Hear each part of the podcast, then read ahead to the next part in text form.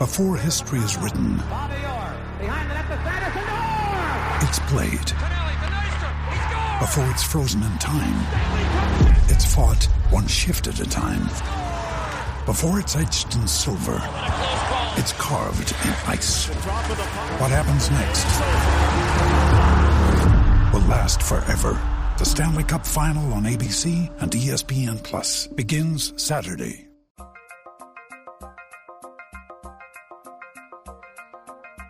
It's Light the Tower, your daily look around the world of sports. With Hall of Fame broadcaster and voice of the Texas Longhorns, Craig Way.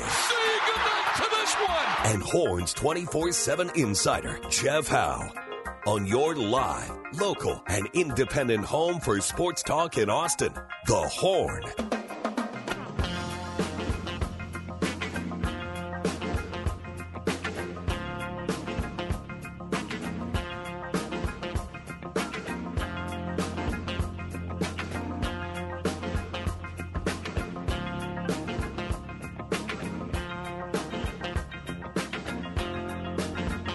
Tuesday morning to you. Welcome to Light the Tower here on the Horn.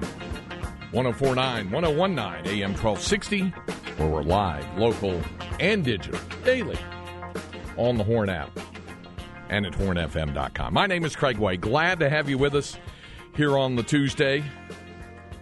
Hope your uh, commute, for those of you doing the commuting this morning, went all right. Hope that the summertime is off to a good enough start for you here. Today is the last uh, day of the vernal equinox, the final day of spring. It gets into the summer solstice coming tomorrow on the calendar. We already know it to be summer here. It's quite warm, and the heat indexes continue to be on the rise, and we hope you stay cool on that. Jeff Howe, of course, still on vacation. He'll be on vacation throughout the course of this week, and then I'll be out the uh, following couple of weeks after that, leading into Big 12 football media days. Uh, but Jeff out uh, this week, he's dealing with the heat and humidity of Disney World. My daughter is to have a daughter down there also, but she seems to be having a heck of a time. So that's good. Our producer is Cameron Parker, who always seems to deal with the heat pretty well.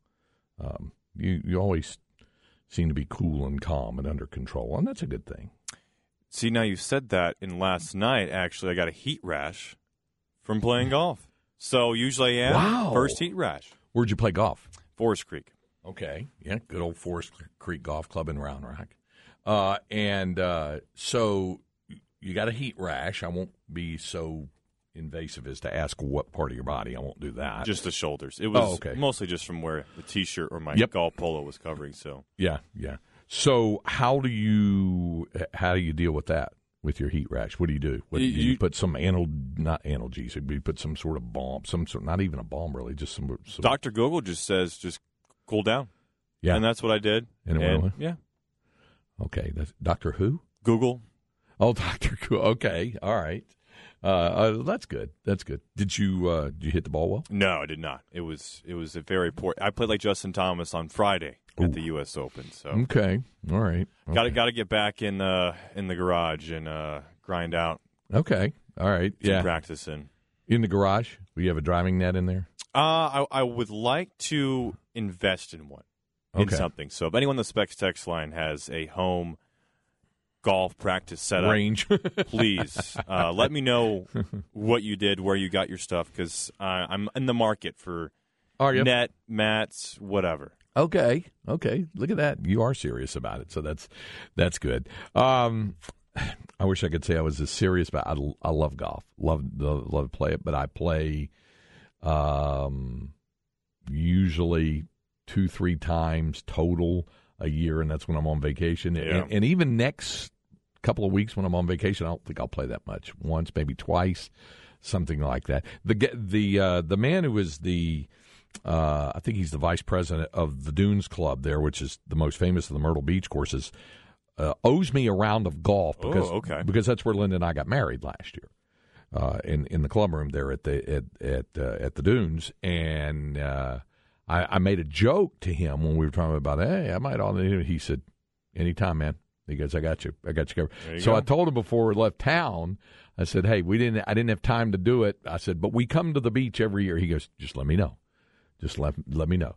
He's he was kind of uh, as he said from a from an afar from a distance a Longhorn fan. He he was uh, is uh, I think he's a Duke graduate and, and a big Duke fan, but but he said he was kind of a Longhorn fan from afar. So that so that worked out well. Uh, our specs text line is open at three three seven.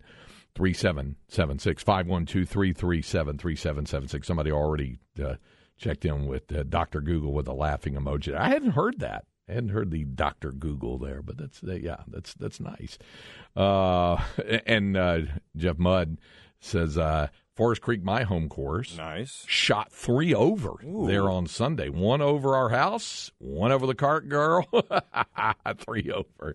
Uh, we get you there. Okay. Uh, yeah. Okay. All right. Um, so I, I like giving love to the local businesses.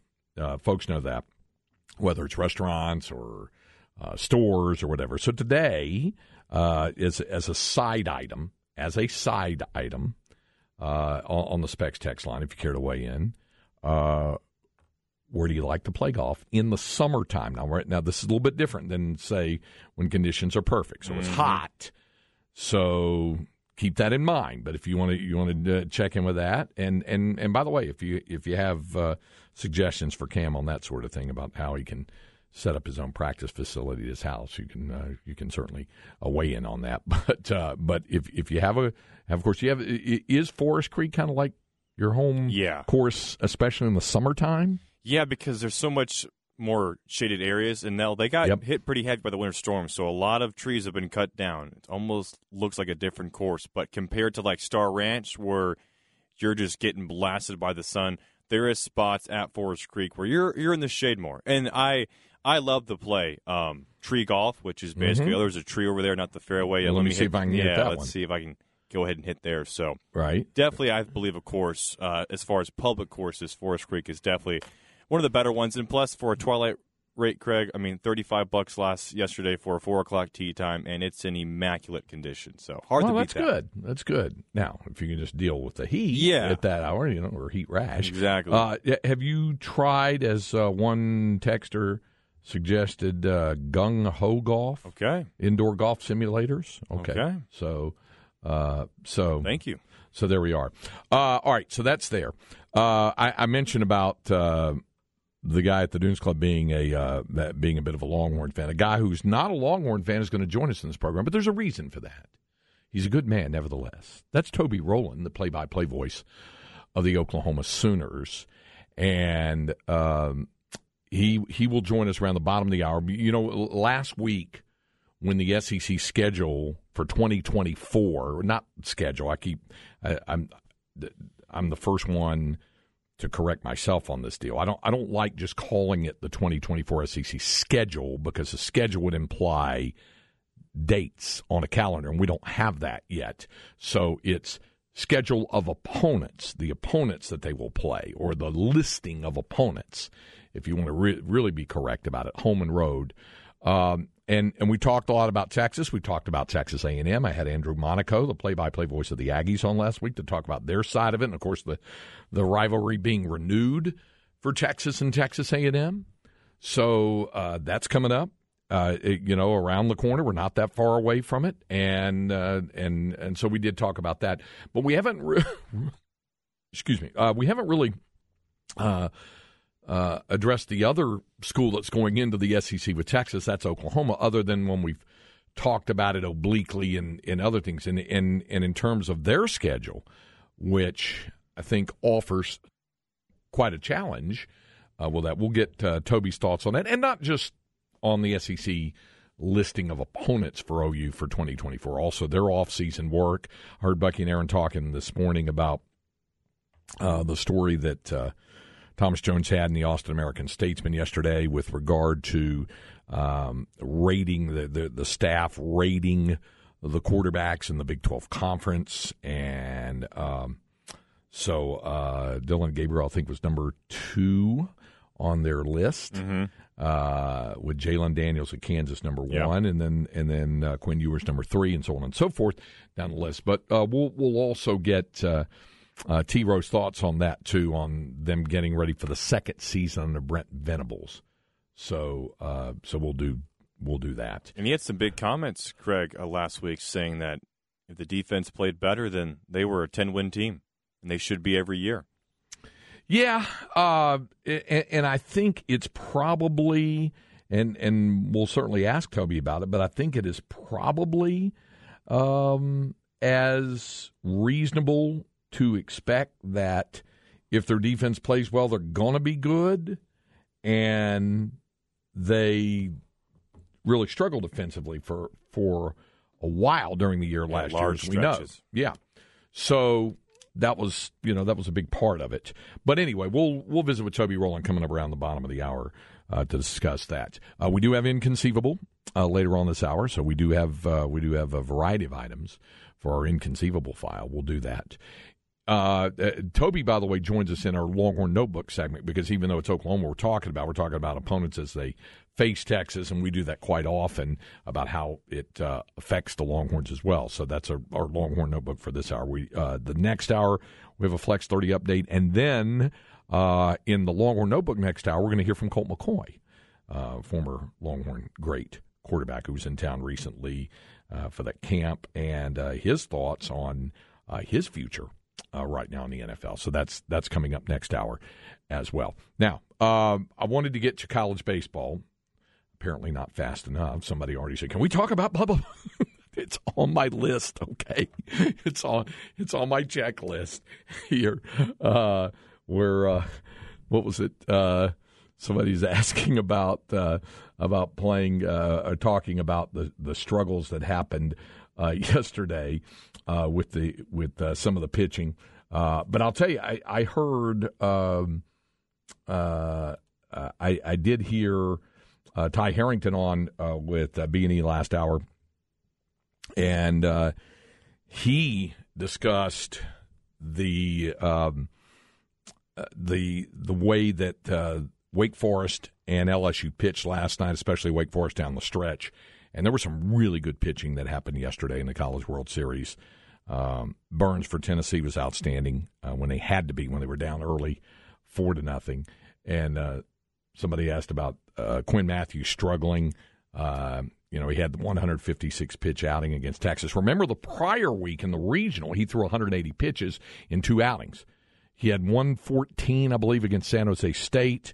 That was the story we were telling on the air about how he threw 114 pitches. That was after he had met with his professors for his class about having to move a presentation forward or uh, in, into the morning. Did that, uh, which counted as 70% of his grade. Then went out threw the 114 pitches. Then had to go back and write a paper uh, that evening on it. Then came back against Texas A&M and threw 66 pitches in the uh, in the uh, winner take all game in the regional final Monday. Then through the 156 game 56 pitch complete game performance against Texas. And um, I don't know if it was as much uh, him being tired or not being able because early on he looked really well, but uh, didn't locate his uh, his fastball really well and and struggled uh, with uh, the breaking ball as well. Eventually, Tennessee able to overcome a four nothing deficit and get to him, chase him from the ball game, and then uh, we we knew and said this even in uh, when we were out in Palo Alto. Uh, you know, a little over a week ago, that if there was an underbelly for Stanford, it was going to be the bullpen, and that turned out to be the case for Tennessee rallying back for a 6 4 win. Uh, last night's game was just marvelous, thrilling, compelling college baseball uh, to watch to see the to see perhaps what was viewed as being the top uh, the the, the two hottest teams in uh, in college baseball at this point in the season. The top two teams, by the way, are still unbeaten in the tournament. Wake Forest is the number one seed. Florida is the number two seed. Both have won uh, on in their separate brackets, bracket one and bracket two. Each have won their first two games and are going to be difficult to beat. It looks right now um, like it could be likely that those two would meet for the national championship, number one versus number two. But there's still baseball to play, and um, I would say of the other four teams that are still in the tournament, since the field has been trimmed now to six what would the uh, two uh, elimination games of the past couple of days. With that happening, uh, the of the four remaining teams, LSU might be the team best suited to be able to still run the table and get to the championship. Tennessee still has plenty of arms left. TCU can swing the bat uh, about as well as anybody. They they're just they're going to have to dig up some pitching starting today against Oral Roberts. And ORU has a very balanced attack. Do they have enough depth all the way around? So uh, they they they all have real positive uh, points, and they all have weaknesses, and and those kind of surfaced in their individual losses. And so now all four of those teams down to elimination. It's on Elimination Tuesday. So TCU and Oral Roberts play the first game, and uh, the loser season is completed. The winner will then have to beat Florida twice tomorrow and Thursday. And then the same story in the other bracket, where Tennessee will play LSU. The winner of that stays alive. The loser goes home. And then the winner will have to defeat Wake Forest twice for the next two days. This is where it really gets difficult for those teams trying to fight their way through the bracket, is playing. In the case of uh, the bracket that we saw on display last night with Wake Forest winning, you're talking about a team that is now going to be playing four uh, consecutive days, uh, a survivor, to try to get to the championship because they played a winner's bracket game last night, LSU. Then they're going to have to win an elimination game against Tennessee. Tennessee played uh, an elimination game yesterday, won that. They would have to play the next day and and win two more. Uh, so so in other words, this would be the second day today, and then they'd have to beat Wake Forest twice in the case of LSU. They'd have to beat Florida twice in the case of Tennessee. So it's it, it's a tough sled for any of those teams to be able to do that, especially with the pitching rested, extra uh, day of rest for the two unbeaten teams in the bracket. So it's going to be difficult there. Somebody on the Specs text line said, "Is there a Frank Anderson equivalent that Texas baseball?" can land. Uh, you know, I like what they have with their pitching coach with Woody Williams. I mean, he just started, just got his first uh, first season in the books, uh, and is uh, a proven winner. The issue for Texas is going to be guys staying healthy and then once returning from injury being effective because we saw Tanner Witt show flashes of it and signs of it, but never truly able to recover the form. And they were being very, very cautious with him, obviously, coming off Tommy John surgery. Uh, additionally, losing Heston Tole for the entirety of the postseason uh, was was huge, and uh, uh losing David Shaw for the postseason was really big. So, uh, you know, getting, keeping, uh, getting and keeping guys healthy and then beyond that. And that's not about pitching coach stuff. That's more about uh, the fragility of the arm of the individual player. So there's some of that. Uh, so anyway, that's uh, somebody asked about the about Lowder and Matthews um, uh, struggling there, and that, and and it did ultimately happen last night with regard that. Uh, somebody says, I think Tanner's coming back. I hope so.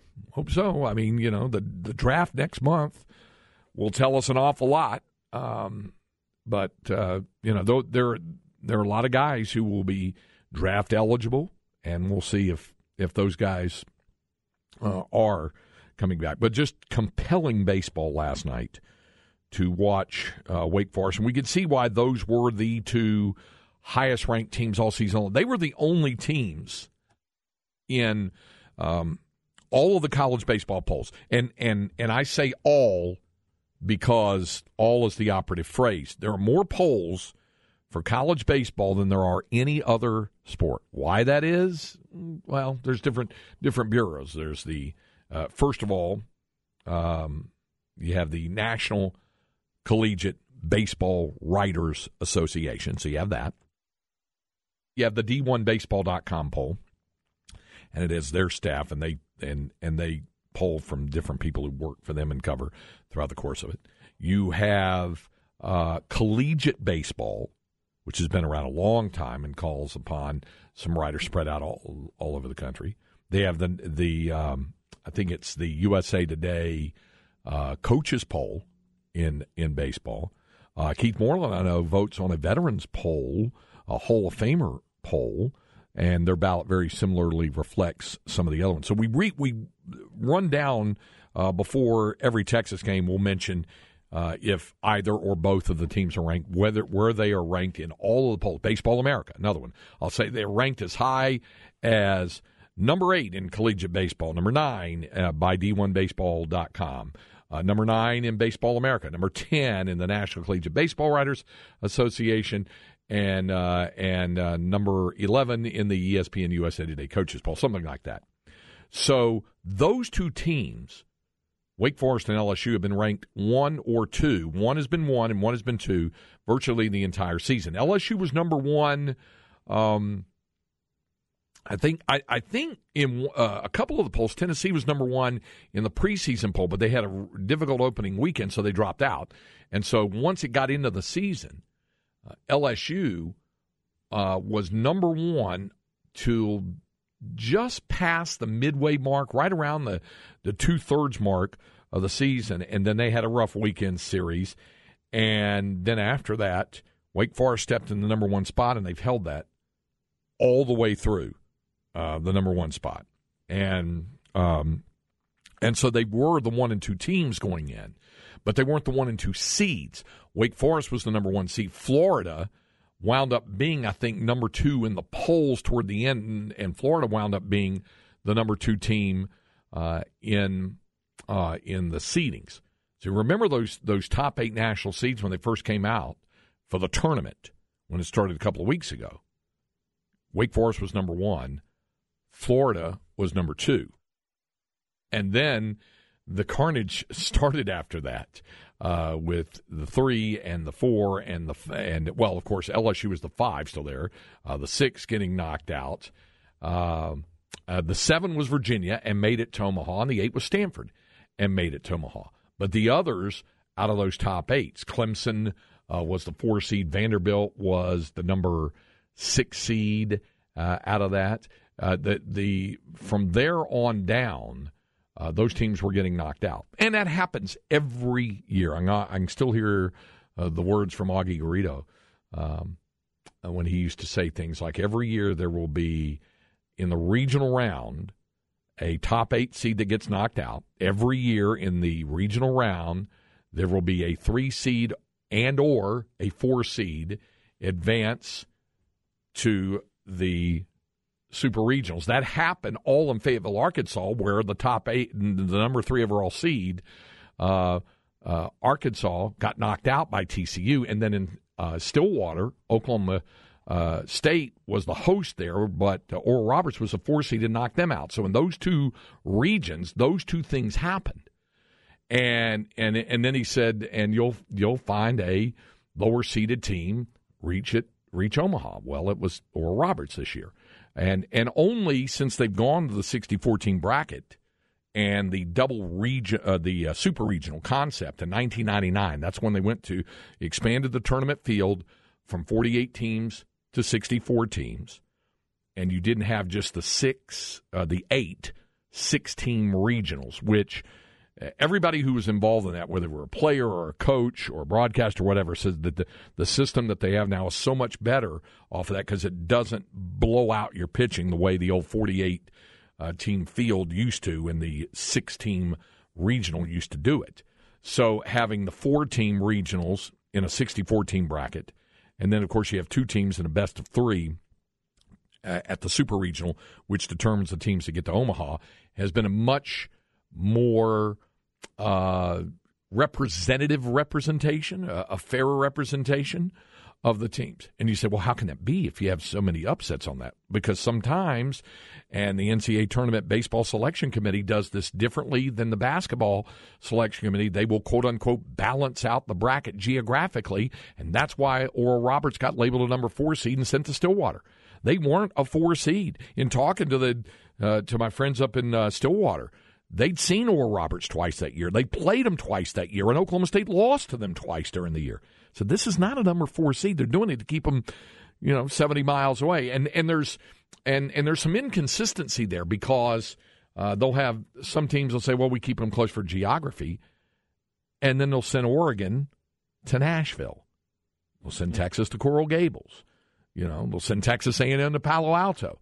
So and then they As say, well, Jeff House says, they got to play somewhere. Yeah, right? right. Someone has to play out there. Yeah, exactly. So I'm in favor of, you know, get what you really, truly deem the 64 best teams in the country to be, seed them, and and have uh, you know those those sites seeded one through four truly, and and then just go those 16 sites, and then send the lowest number four seed to the highest number one seed. Doesn't matter what corner of the country they're in. Go ahead and do that. Send send the number uh, send the, the, the lowest, the highest number two uh, into the regional that would have the lowest number one seed. If they, uh, you know, that make it as completely equitable as possible. I don't know that we'll see that anytime. Uh, somebody said, wasn't Arkansas number one at some point in the season? I don't. It, they may be in one poll, but in most of the major polls, the Razorbacks were not. Uh, curious to hear who you expect to leave in the draft. That depends on who gets drafted and where they get drafted, And that signing bonus. and that's a big, big part of it. So, uh, you know, we'll see who's drafted and where uh, where they get drafted, and then of course it comes down to that that money thing as well. All right, uh, it, like we said before, we get to the break here again. uh, It's out there if you've got a summertime golf course you like to play. Somebody said I've never played golf, but would love to. Golf lessons are expensive, that they can be for sure. Uh, Bizarro Dale Dudley says the best place to play golf this time of year is Golf Clash. Great tournaments, and I can play in truck with in my truck with air conditioned seats. So Cam, we need a fourth on Sunday at Forest Creek. Come on, says somebody. Oh, So there you go. And uh, Jeff Mudd likes uh, Forest Creek also. This is a great shot maker's course. Highly recommend. I recommend it well. It's, it's good. I played. It's been a long time since I played it, but I have played it. All right, coming up, we're going to visit with uh, Toby Rowland, play-by-play voice of the Oklahoma Sooners. Get their thoughts, his thoughts on the Sooners' future trek in the SEC and what they have as they get ready for this year uh, in the Big 12, the final year of the Big 12. We'll do that when we continue with Light the Tower on the Horn, 1049, 1019, AM 1260. We're live, local, and digital on the Horn app and at hornfm.com. Craig Way and Jeff Howe light the tower.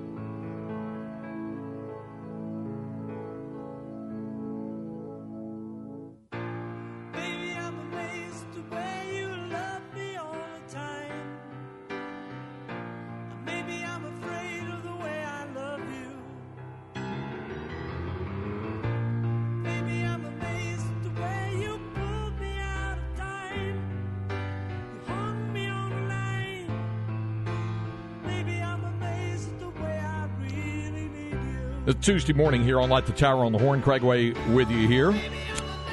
And uh, it's time now for our first hour edition of the Longhorn Notebook. Longhorn Notebook. As I mentioned, of course, the Longhorn Notebook encompasses more than just notes about the Longhorns. It also deals with their opponents as well. And uh, when you talk uh, opponents for Texas, there's uh, uh, certainly all the uh, excitement in the future of the SEC schedule that uh, we heard last week uh, with the renewal of the rivalry with uh, Texas A&M. But of course, if you are talking uh, Longhorn opponents, you got the Oklahoma Sooners that you have to discuss as well, and that's why we're always pleased to be joined on the Vaqueros Cafe and Cantina hotline by my counterpart, great guy, the voice of the Oklahoma Sooners, Toby Rowland, who joins us. T-Row, I appreciate the time. How are you this morning? I'm doing good, Craig. How are you, my friend? I, I'm good, and and and I, I think you'll agree with me on this that you know whenever you have me on your program, your producer bumps back with uh, Texas Fight, which I always say I'm sure makes somebody just drive off the road on the Turner Turnpike or or something And I like get that. Paul McCartney. And you get Paul McCartney, and in in the reason why that I'm trying to do a preemptive strike there and not have anybody drive off Mopac or I 35. Well, they're sitting in traffic on 35 if we were to come back with Boomer sooner. So I'm, I'm just trying to be proactive about this deal. That's, that's, that's, Uh, I safety first. Safety first. We do not want to cause any accidents in Austin for sure. I understand. No, Uh, no problem with Paul McCartney. That's uh, he's he's fantastic. Yeah, That's absolutely. Uh, I, I I- I was curious to get your thoughts on this because, um, uh, as you know, there was quite a bit of excitement raised around the Southeastern Conference by that opponent. I always say the opponent reveal because it isn't a true schedule without mm-hmm. scheduling dates. But they did it last week, and and and I hadn't seen so much hoopla around a a football schedule that's going to come out that that deals with a season uh, more than a year off than what we saw. Nevertheless, there was a great deal of excitement about it, and I was also a little bit. Um, uh, I don't know if taken aback is the right word, but eyebrows raised by the way it was presented, almost like college football playoff when they're revealing, leaving the most suspenseful part of the reveal uh, for the back uh, the back end of it, and they start off and they jumped right into it by showing Texas and Oklahoma are going to maintain the rivalry, and then of course it gets to the Texas A&M part as well. So there was a great deal of excitement, obviously down here in the Austin area and in College Station, and you know Andrew Monaco very well, and he and I talked about this last week. But I was uh, I was curious to get your thoughts on what the vibe was like there, uh, certainly in Oklahoma County. Uh, and in Cleveland County and the greater uh, Oklahoma City and Norman area and all around the area about the schedule future opponent reveal as it related to the Sooners.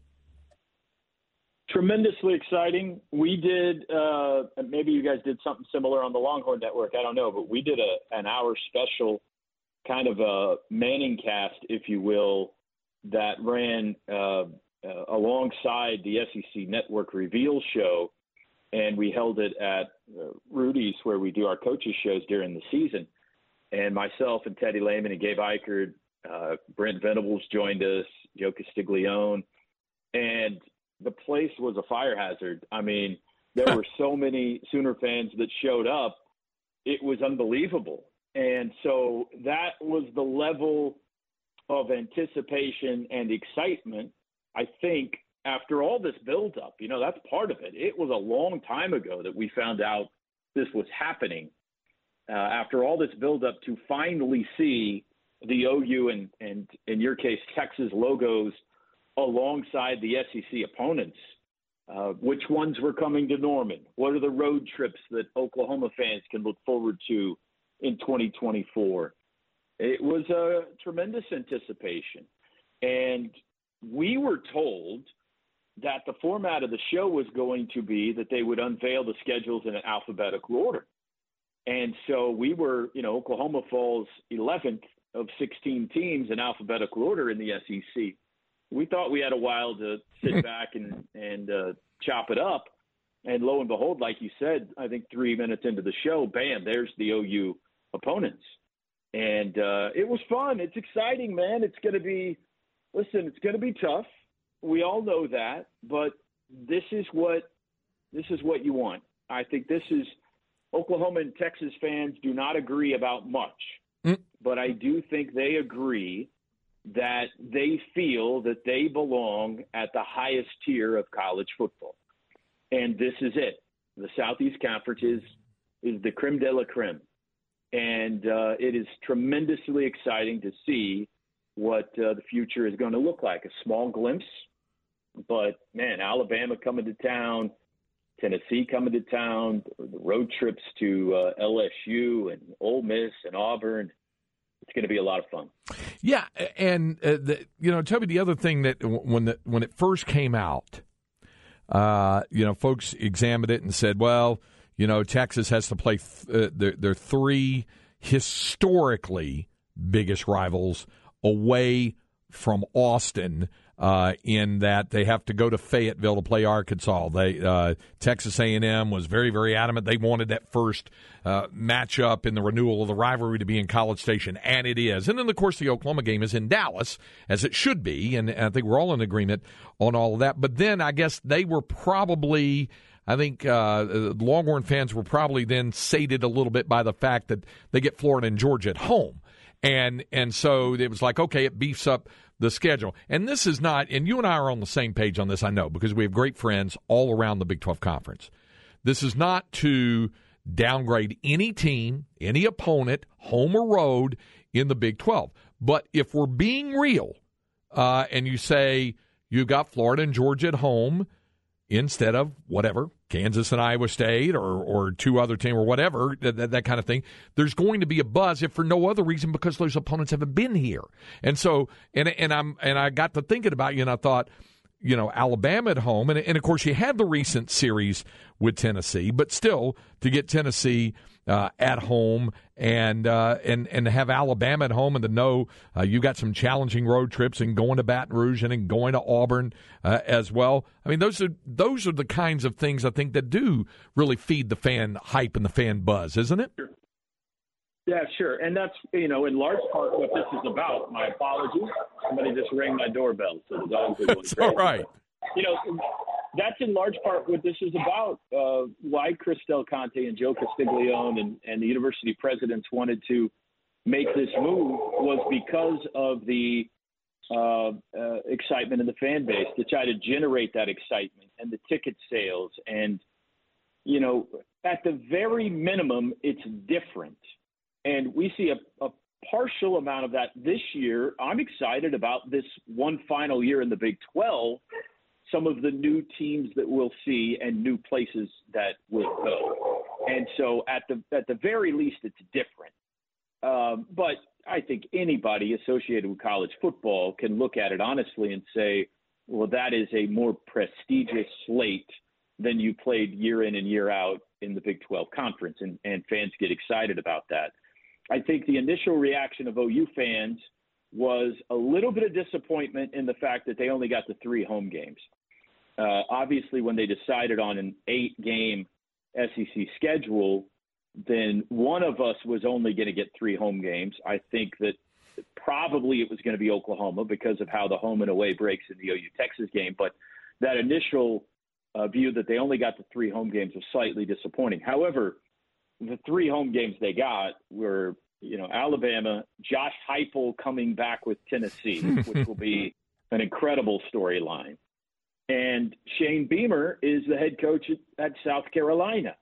So three big time storylines and matchups. And then I think anywhere that shows up on that road schedule, especially the first trip through this conference, is going to be really exciting for fans, broadcasters, players, coaches, everything.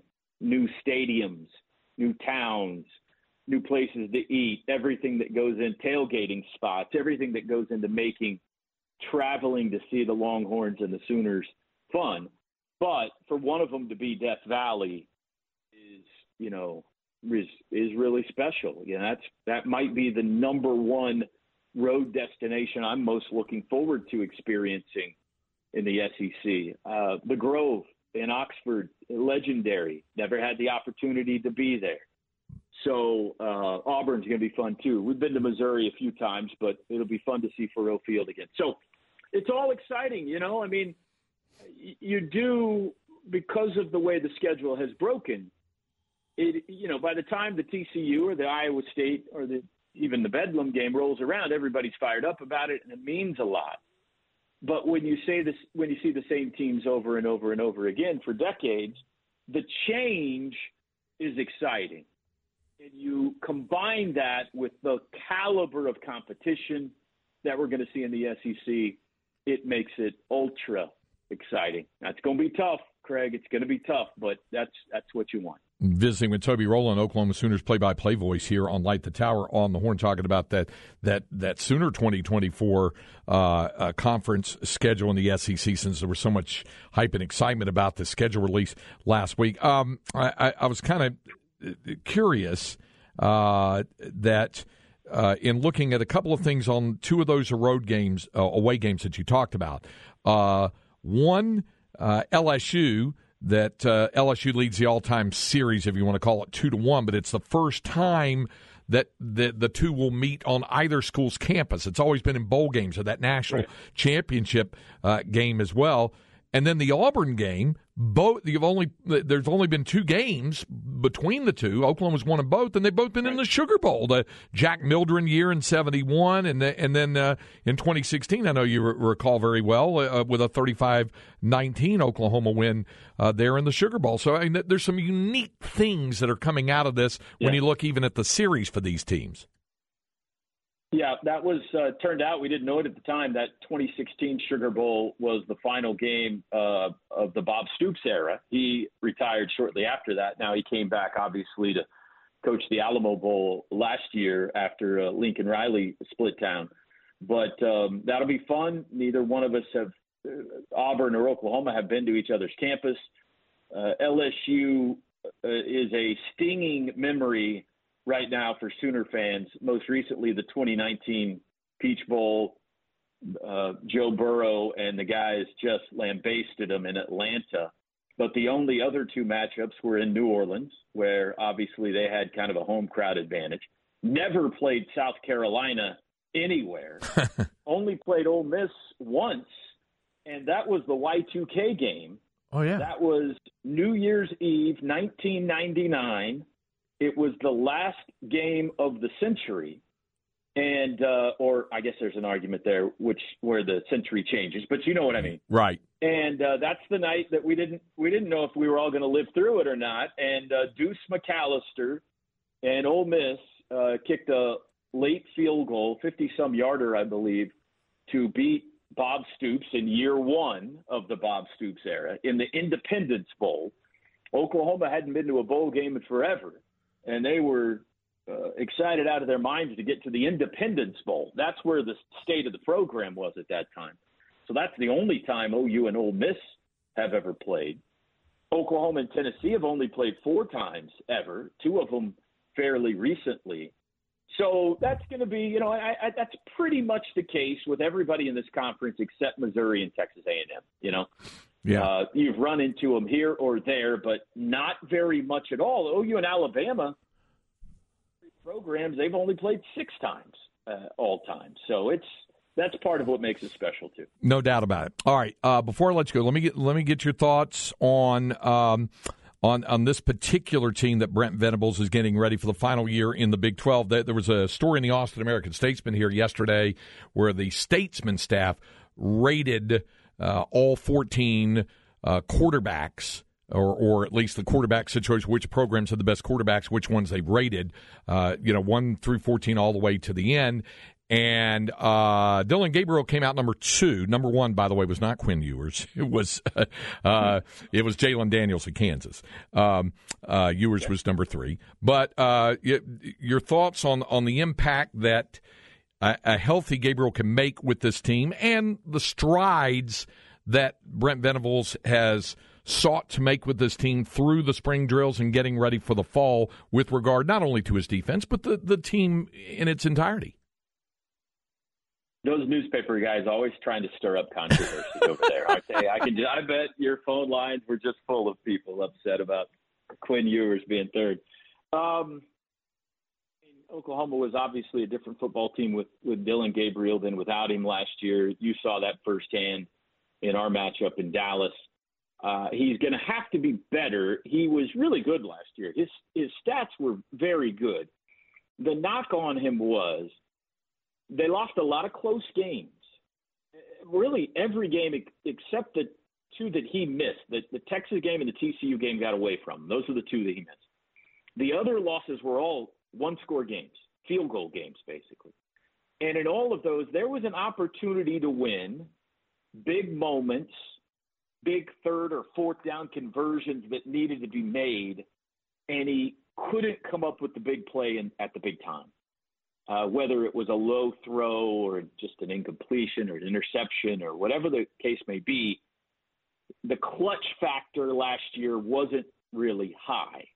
So he's going to have to be better in those situations.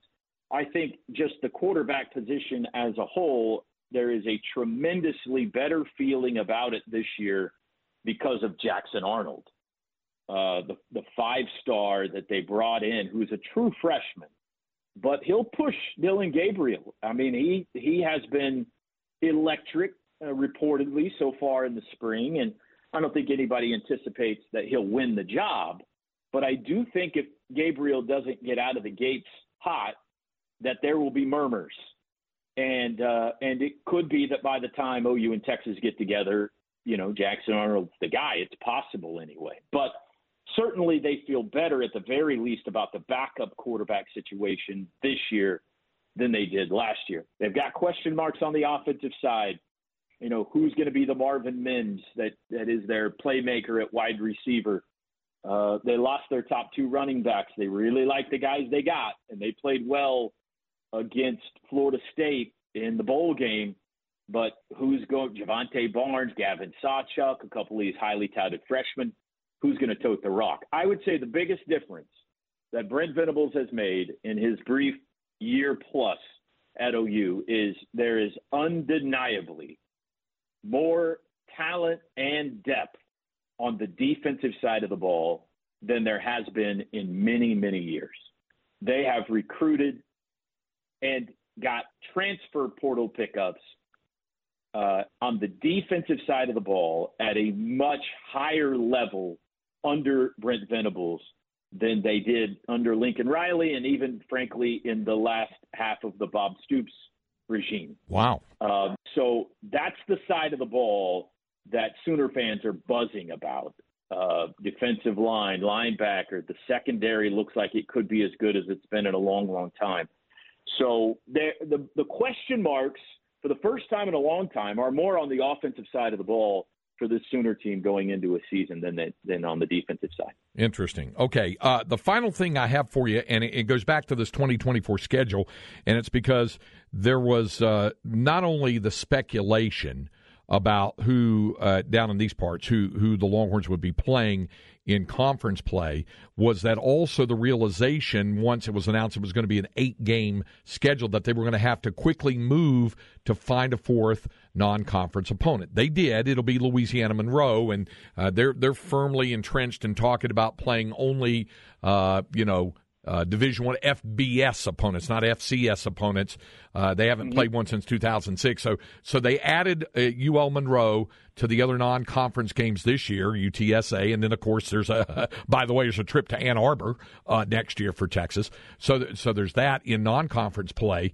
Um, and then and and so then I looked at Oklahoma's schedule, but I only see two non-conference games. I see Temple and I see yeah. Tulane. Have they have they uh, contracted yet, or is there rumor about uh, who they would try or are trying to get uh, uh works in uh, progress to try to get the other two non-conference games set up?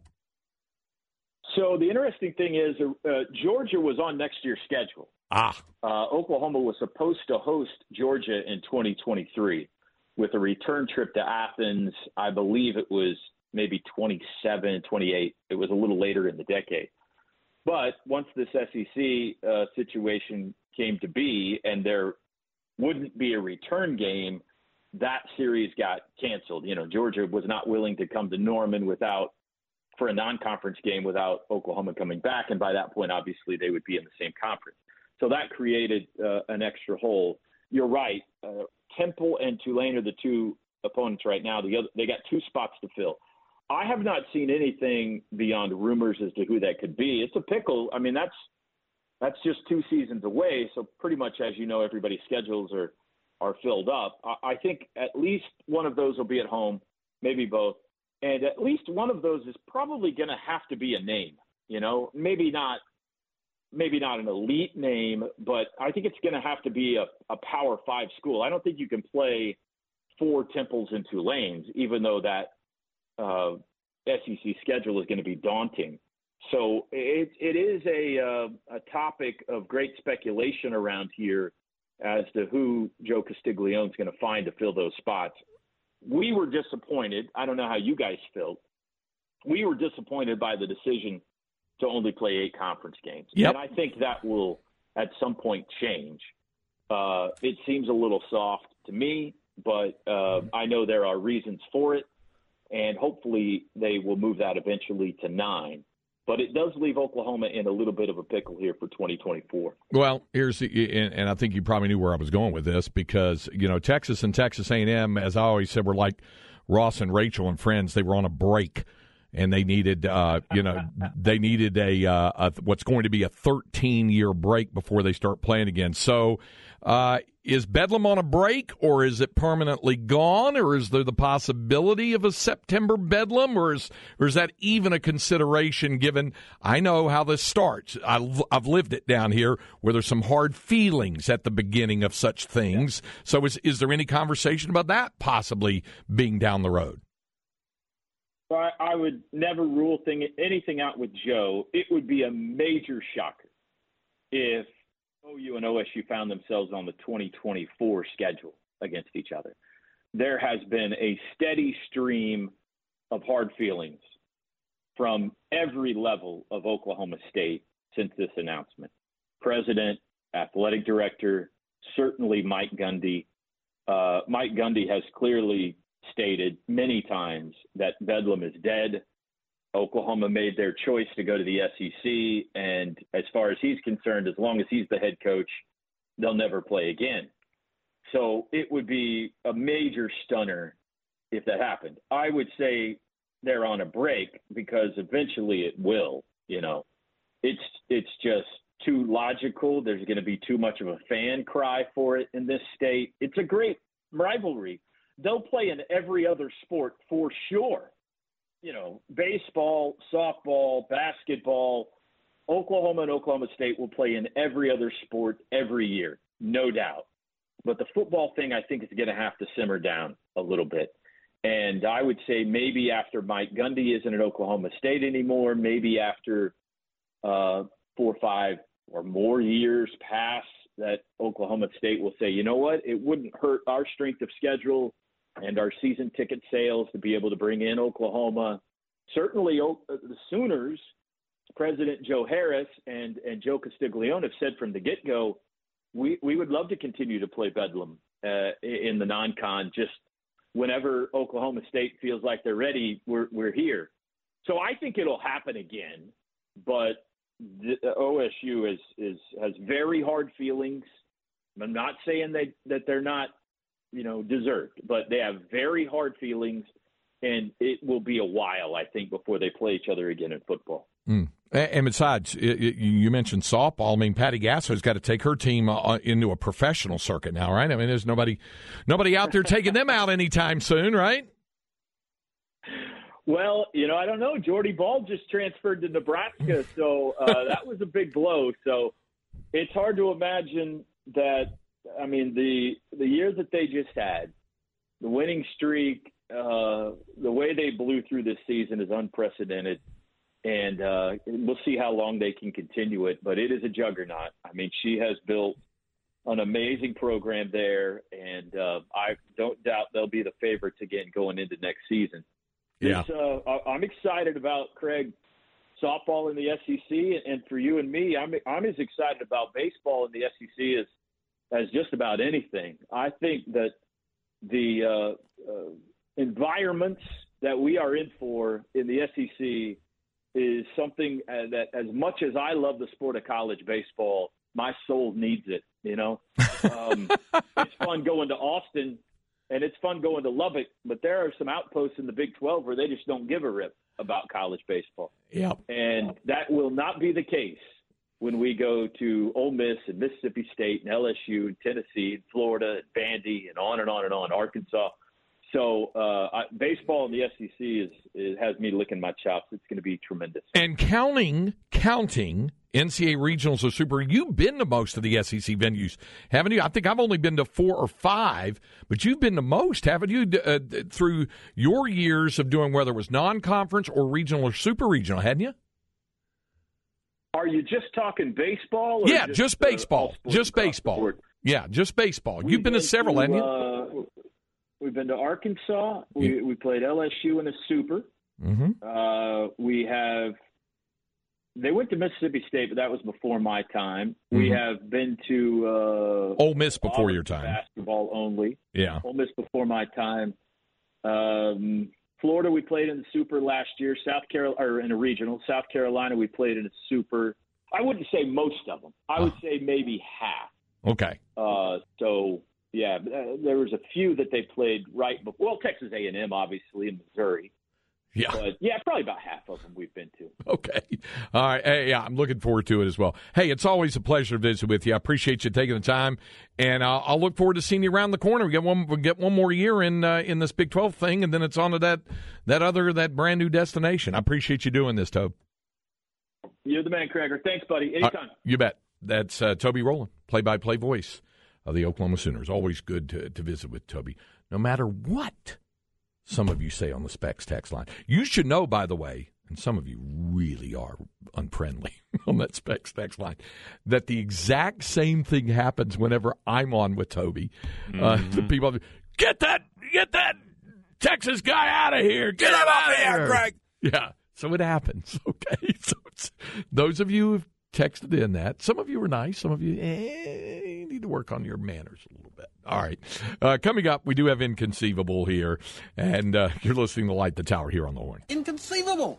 Inconceivable. Inconceivable! Inconceivable. You keep using the word. I don't think it means what you think it means. You know what's inconceivable? Some of those responses there from people on the Specs text line when we had Toby Rowland on there. I don't know, Craig. I think they're very conceivable. I think it's the other way. You wash your keyboard out with soap. so there's people there, and like, and I'm serious. When I say when I'm on with Toby on this show, he tells it's the same. It's the same response up there north of the Red River. They, you know, that's that's how they are about their deal. So And it's funny, Craig, because when we had Andrew Monaco on last Yeah. week, we didn't get anything like that. No, I I, think figured it'd be more hatred for A and M versus Oklahoma. give it time. I think uh, there's just excitement uh, about that rivalry uh, renewed. Uh, as we jump into inconceivable, uh, uh, we did have also the question on the specs text line: summertime golf course for you. You're gonna play summertime, and somebody mentioned Shadow Glen. Great course, fun track. That's one over off of 290, right Yeah. out east of town. I've never had a chance to play. Nice. It's a really good, really good, Good. track. I wish, I wish a little bit closer for me because I'm in Round Rock versus driving out to Manor. But it's a Mm-hmm. very, very nice track.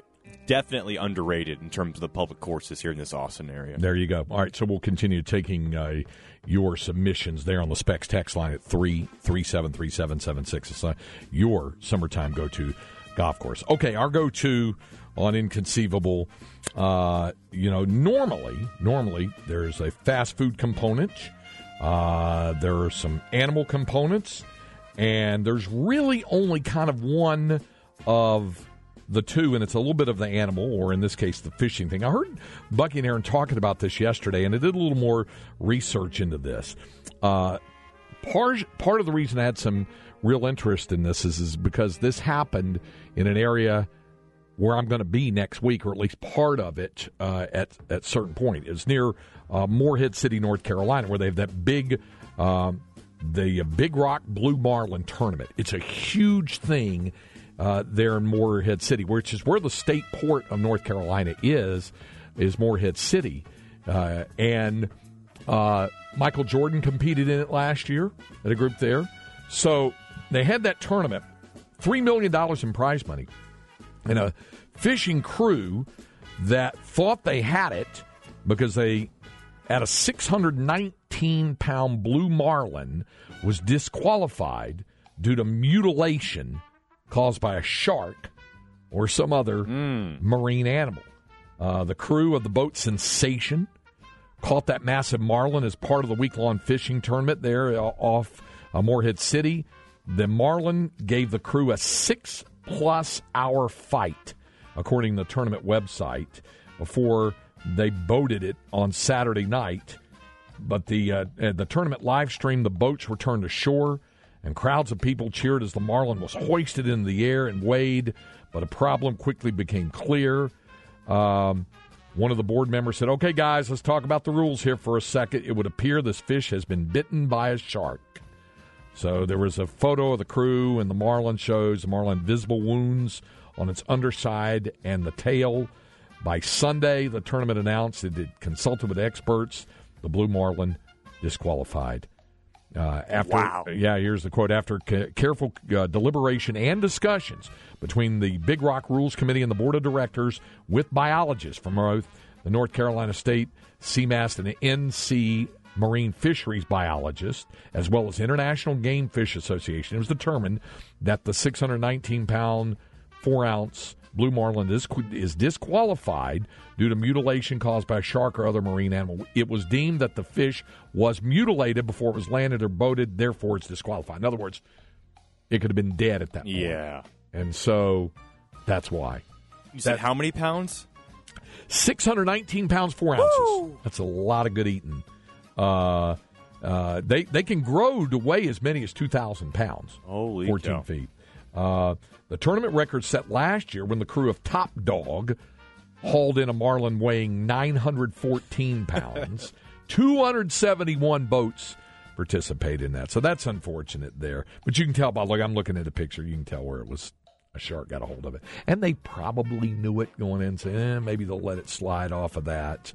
Uh, but no, uh, so they lost on that. Um, uh, by the way, since we're talking about the water, uh, send thoughts and prayers to the crew of that submersible that's been lost. I don't know if heard about this, searching for the going down to just view the Titanic. This happened uh, off. Uh, it was released off uh, the, coast went out near Newfoundland, and it was going out there in the Atlantic. And uh, the Coast Guard and the Royal Canadian Air Force are deploying more aircraft and vessels to aid in the search for this 21 foot vessel, which began its descent Sunday morning. And there's a dwindling oxygen supply. They've not been in touch with it.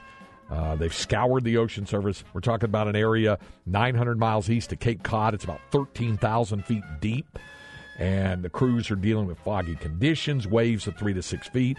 The submersible is about the size of a minivan, carrying one pilot and four mission specialists. Uh, when its mothership lost contact with about an hour and 45 minutes in the descent to explore the Titanic wreckage. Um, and the vessel has about somewhere between 70 and 96 hours of life support. Oh boy. So maybe till about Thursday at the most Yeah, cutting it close. for them. So they're hoping that they can find them there, and we'll certainly hope for the best on that. That's a tough, tough deal there. The if they're stuck down at the bottom and trying to get rescued off of that. So hopefully they can find them on that. Um, we were talking about record uh, a moment ago, record setting a Marlin. Uh, I can't remember asking you this question because I don't ask this question very often, but I feel compelled to ask you this question, Cameron. Are you a Taylor Swift fan?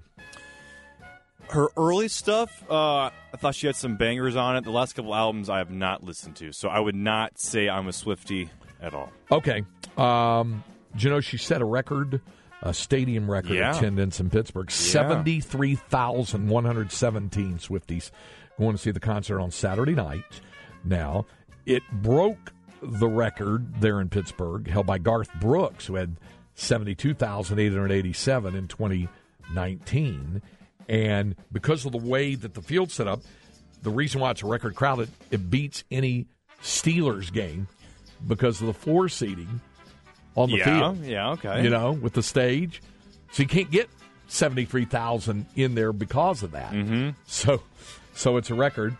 Uh, it was also the first time she performed seven, which includes lyrics that pay homage to her home state in front of the live audience. She also performed The Story of Us from the Speak Now album as the second surprise song from the concert. Record holder now. So, Craig, I've seen pictures, and you know, people are sitting at the very top, top, top of of the stadium formerly known as Heinz Field. I forget what Right. it's called now. Um, What did- I- what did I just say? Chad What's- Hastings. yeah. It's some weird name, but at that point, those tickets are not like twenty five bucks. You're spending like three, four hundred, five hundred dollars, and you can't even you can't even see her. I mean, you have the same view as Kobe Bryant to see her. It's it's all about the experience, yeah, I- I right? guess. I guess. Uh, if Jeff were here, he would he would like this. But I know you also have an interest in uh, sports collectibles, right? Somewhat. All right, a Wilt Chamberlain uniform Oh, from his rookie season in the NBA when he played with the then Philadelphia Warriors. yeah. Of course, moved to San Francisco in 63, and he went with them, and then eventually was traded back to Philadelphia to play for the 76ers and then the Lakers. But the uniform from his rookie season, 59 60, this is after he spent a year with the Harlem Globetrotters, did Wilt. But they sold this jersey at auction for $1,790,000, nearly $2 million. The uniform was photo matched by three of the leading authenticators in the sports memorabilia business, all confirming Wilt wore the shorts and the jersey numerous times, starting in 1959. Uh, in his first year, he averaged 38 points and 27 rebounds. Uh, uh, they lost to the Celtics a lot. You, you look at some of Wilt Chamberlain's numbers back then; they're just crazy, absolutely crazy numbers. And what's of that. funny, Craig, is that those stats are probably the worst of his career. Yeah. he only got Yeah. better. Yeah. Take a look at that 61 62 season. Unbelievable When he scored 100 points in that game on March 2nd of 62 against the Knicks. But take a look at his other number. Well, he averaged 50 points a game Yeah. that year. It was amazing. All right. Um, we've got some other things to get to. We're going to hear from Colt McCoy coming up. Uh, we'll take more of your comments as well on the Specs text line. Cam, somebody says your Kobe Bryant comment was not funny. So you need to know I apologize. All right, there you go. Uh, Acrisure Stadium is the name of it.